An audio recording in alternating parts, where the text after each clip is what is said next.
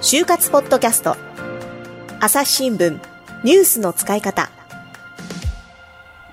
感じでしたでね、またね、永田さん面白いのが、もうスクール行きまくってるんだよね。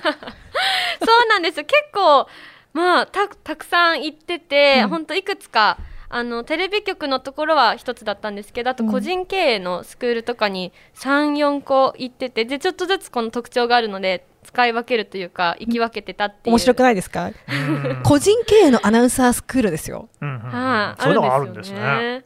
どういういう人がやってるのか、わあちょっとあの失礼な言い方になるかもしれないんですけど アナウンサーを辞められてで今はこうなんだろう後輩を育てるというか悠々なるほど。うん自適にされてるおじさんがやっておじさん方がやってることが多くて、で、はい。それぞれこうアナウンススクールに特徴があるわけね。あります。うん。やっぱりなんかもともとスポーツ実況のアナウンサーだった方のところにはスポーツのその勉強をしに行こうって思ってたり、うんうん。あともともとラジオのアナウンサーだった方のところには原稿読みを教わりそっか、に行ったり。教わりに行ったりとか、はいあとはもうフリートークあのおしゃべりが上手な方のところにはフリートーク面接の練習をしに行ったりみたいな。でもそれだけでアナウンサースクールたくさん行くって大変じゃない、まあ、ある意味お金もかかるだろうし、はい。と思うと思うんですけど、意外とその良心的な価格で1回へー3000円とかででその場で払うお支払いするみたいな。だからちょっとバイトして自分の本当お金の中でやりくりなるほど、まあ、1回3000円って、まあ、安くもないような気もするけれど、はい。ただまあ、あのね、もっと高いね、金額的にかかるところもあるし、まあ、自分の必要なところだけこう取れるというか、こう受講できる。はい。でそれも、じゃあでも自分でアルバイトしてはい。やってたんだ。やってました。へえ。あとなんかこう、写真をね、はい。を撮るのにすごいよく良いのがあったってさっき言ってましたよね。あそうなんですよ。そのスクールの中の一つに動画とか写真とかを撮影してくれるなんかスクールというか専門の方がいらっしゃって、ねえ、もういろんなのがありますよね。もうでそこのその場合はスタジオに行ってもう照明とかマイクとかこういうマイクとか全部用意してくださってて、うん。でそこにもうあとは自己 PR もここは変えた方がいいってこうアドアドバイスバイスしてくださってでその動画に変えてから本当にもうガラッと ES の通りが変わったんですよね。で、そこには、そのさっきおっしゃっていた、あの、元アナウンサーのはい。おじ様がいて、はい。で、一回ちょっとお安い額で、そこ行って、と取ってくれたアドバイスもで1000円とか、はい、いろんなのがあるね。そうなんです。いっぱいいらっしゃって。いやー、こんなシステムがあるんだなと。まあでもそういうのをこう、まあいい意味で、はい。うまくこう活用して、そうですね、うん行ったわけね。はい、はい。へー。いや、ちょっとね、私がね、就活していた頃と比べてもあれですし、でもこの数年でも、こう、いろんなシステムが、こう支援システムがね、変わってきて面白いなと思いますね。はいまあそうやっているうちに、やっぱり通るようになってきたんだ、エントリーシートも。わもうだから初めて通ったのがうん大阪のある局で,、うんでそこからもう名古屋北海道とかは動画とかを変えてから ES は通るようになって、うんで面接もだんだん読んでもらえるようになりましたね。おーいいですね。はい。でも、やっぱり内定をもらうっていうのは難しくて、わあもう全然ダメでした。ね。え実はもうこれ最初に言っちゃっていいのかな？中田さんがうん。内定したのって、はい。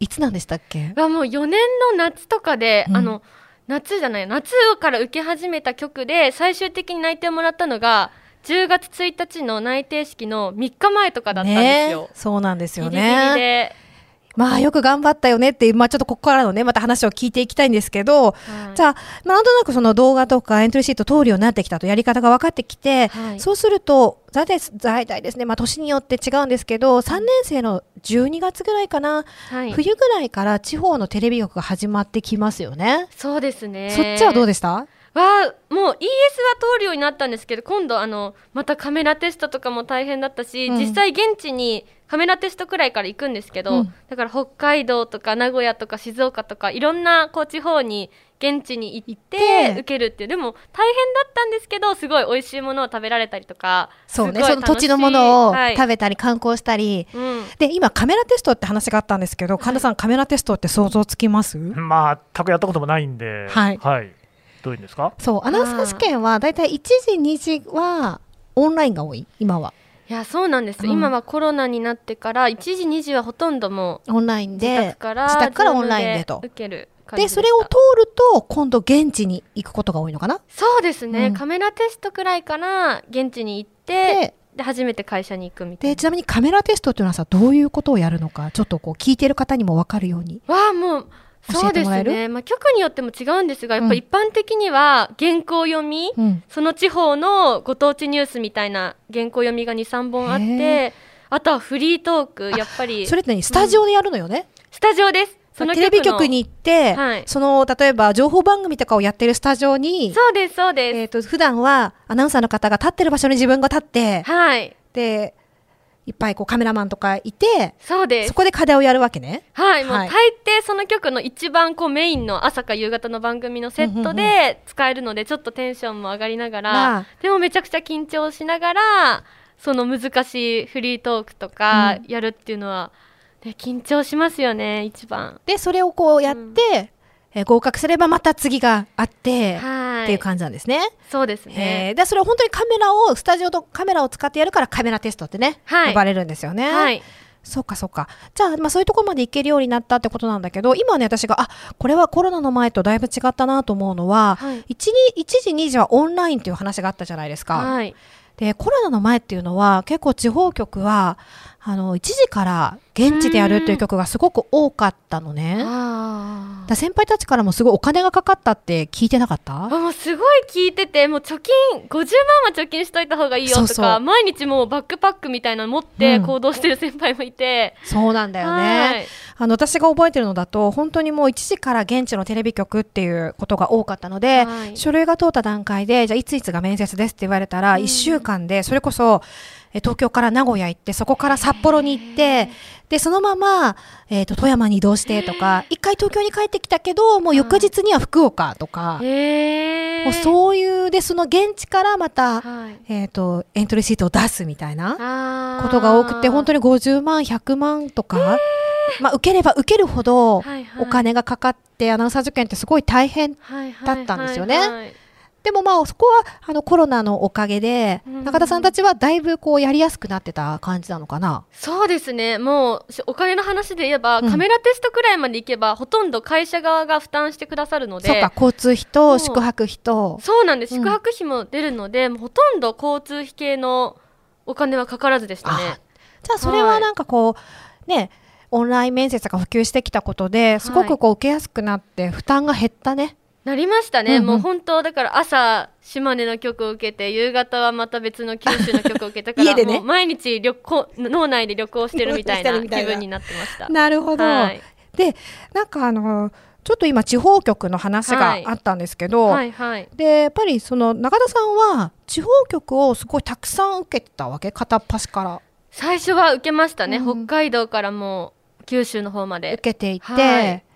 でなんだろうじゃあ大体こう一番忙しかった時期っていうのはいつぐらいですか？就活が。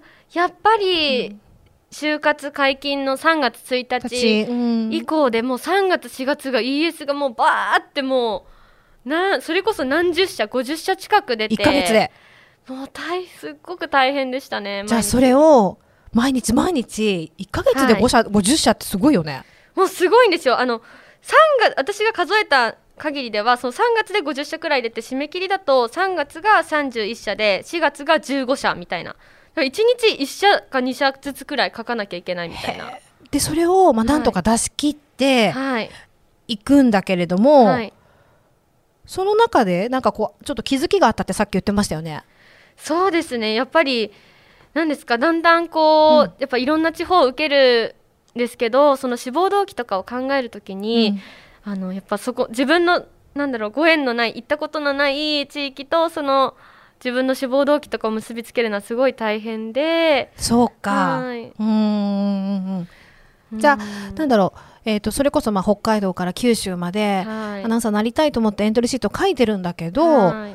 そのなんでその曲かっていうことがなかなかこう,、うんうんうん。書けなかった書くのが難しかったっていうこと？そうですね。やっぱうん。みんな悩むと思うんですけど、私とかは本当なんだろうな。最初はその私もともと環境問題に興味があったので、うんうん。北海道だったら例えばこう知床の世界遺産があるからうん。環境に結びつけて書いたりとか、なるほど。福岡だったら八幡製鉄所があって工業地帯だからっていう感じの視点で書いてて、うん。で話してるんですけどなんだろうこう自分のこう本当にその地域で働くっていう想像が書く中でできなくなったりとかもしてね。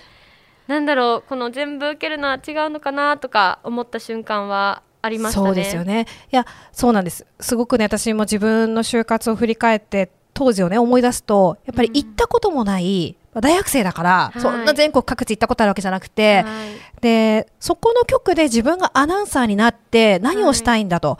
で、はい何をしたいというだけじゃなくて、採用担当者からも、あ、納得してもらわなきゃいけないんだよね。この子だったらって思ってもらわなきゃいけない。はい。それをこう、なんとか自分の経験、すうん。まあ、まだまだ少ない経験と結びつけて、はい。自己 PR とか、その志望動機を変えていくっていうのはとっても大変な作業で、はい苦しかった、やっぱり。もう大変で本当に。帰りのあのバイト帰りの電車の中で、うん。この ES をずっと考えたり手書きとかもあって手書きは本当家で夜遅くまでうん。色を使い分けたりとかして、もう書いて、書いて。でそれで ES で落ちちゃったりとかするともうなおさらあの時間は何だったんだろうみたいな。なるほど。へこむみたいな。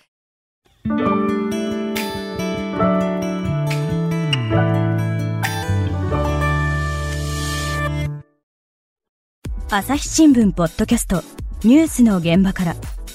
世界有数の海外取材網国内外各地に根を張る記者たちが毎日あなたを現場に連れ出します。音声で予期せぬ話題との出会いを。朝日新聞ポッドキャストニュースの現場から。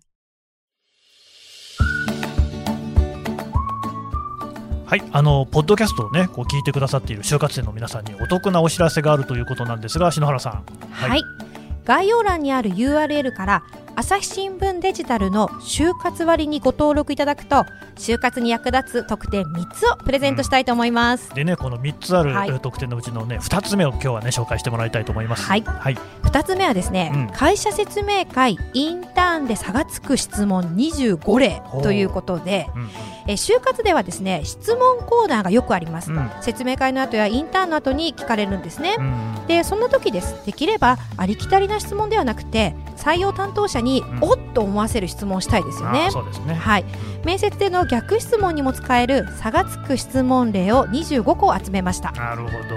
ね、で得点は3つってことなんで、まだもう一つあるわけなんですが、それは次回また告知させてください。皆さんの就活がうまくいくように全力で応援しています。それではまた次回お会いしましょう。この番組へのご意見ご感想を投稿フォームで募集しています。概要欄の URL からぜひお寄せくださいツイッターやメールでも受け付けています。ツイッターでは番組情報を随時紹介しています。アットマーク朝日ポッドキャスト。朝日新聞ポッドキャストで検索してみてください。